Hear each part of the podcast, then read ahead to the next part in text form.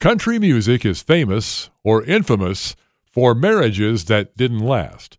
From the artists themselves in real life to the songs they sing, failed or failing marriages, cheating, and thinking about it have always been a staple of the country music industry. But there's one couple that has avoided the stereotypical show business marriage, and they got it all started just down the road in Ringgold, Georgia. That's next on this edition of Chattanooga Sidetracks from Classic Country Q97.3 99.3. Chattanooga Sidetracks with Dale Mitchell. Looking at the places, people, and things that make the Chattanooga area so unique and special. Stick around as we get ready to travel another Chattanooga Sidetrack with Classic Country Q97.3 99.3.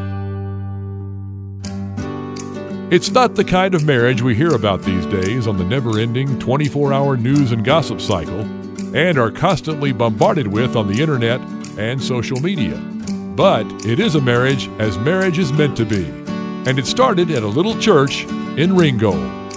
Dolly Parton and Carl Dean will celebrate their 56th wedding anniversary at the end of May. And those 56 years together began in Ringgold, Georgia, and how it came to happen there is an interesting story. Dolly Parton and Carl Dean first met in 1964 outside a wishy washy laundromat in Nashville. Carl was passing by in his truck when he first saw her. She was just 18 and he was 21. During a 50th anniversary celebration in 2016, Carl said, My first thought was, I'm going to marry that girl. And my second thought was, Lord, she's good looking. And that's the day my life began. Two years later, the pair decided they were ready to be married. In an interview with CMT, Dolly said that when they told Carl's mother that they were getting married, she was very excited because she was going to get to do a wedding. Her only daughter had eloped, and she was so happy she would get to throw a big wedding party. But it wasn't going to be quite that easy. Dolly said her record label at the time, Monument Records, had invested money in building her career and they asked her if she'd wait a year to get married. Dolly didn't like that idea, and Carl's mother was heartbroken. But Dolly and Carl decided to get married anyway, and the best way to do it was with no publicity. And it seemed the best way to do that was to travel out of state so it wouldn't be reported in the Tennessee newspapers. So on May 30th, 1966, they crossed the state line into Georgia, and the first town they came to was Ringgold. In the interview with CMT, Dolly said it was just her mother, Carl, and her. Her mother made her a little white dress, and a little bouquet, and a little Bible to go with it. But Dolly did not want to get married in a courthouse. She said if she did, she would never feel married. So they found a little Baptist church and asked the pastor there, Don Duval, if he would marry them. And he was happy to. And in that humble setting, one of country music's most enduring marriages began. In 2016, on their golden 50th anniversary, Dolly and Carl renewed their vows at a special ceremony in Nashville.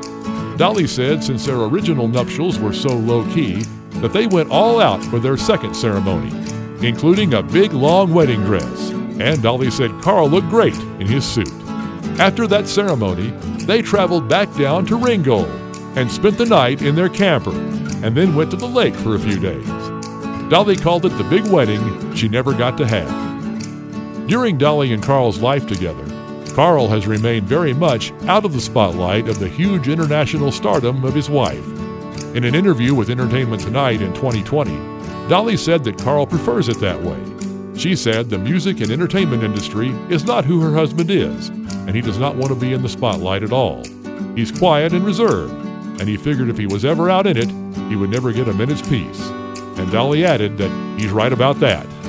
Dolly says she tries to keep Carl out of the limelight as much as she can. Due to Dolly's busy schedule, they don't get to spend as much time together as they like. But they have come to terms with that part of it, and Dolly says it may help some, as in her words, we're not in each other's faces all the time. But Dolly adds that they do have a great respect and admiration for each other. They each have a great sense of humor, and they have lots of fun.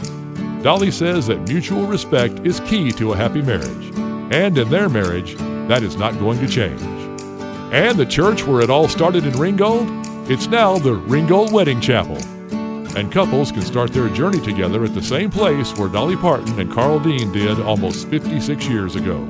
And we hope that every one of those can be as enduring as theirs has been. We hope you enjoyed this edition of Chattanooga Sidetracks. Be sure to subscribe to Chattanooga Sidetracks on your favorite podcast player or service. And make sure to join us again soon when we take another trip down Chattanooga Sidetracks, a production of Classic Country, Q973 993.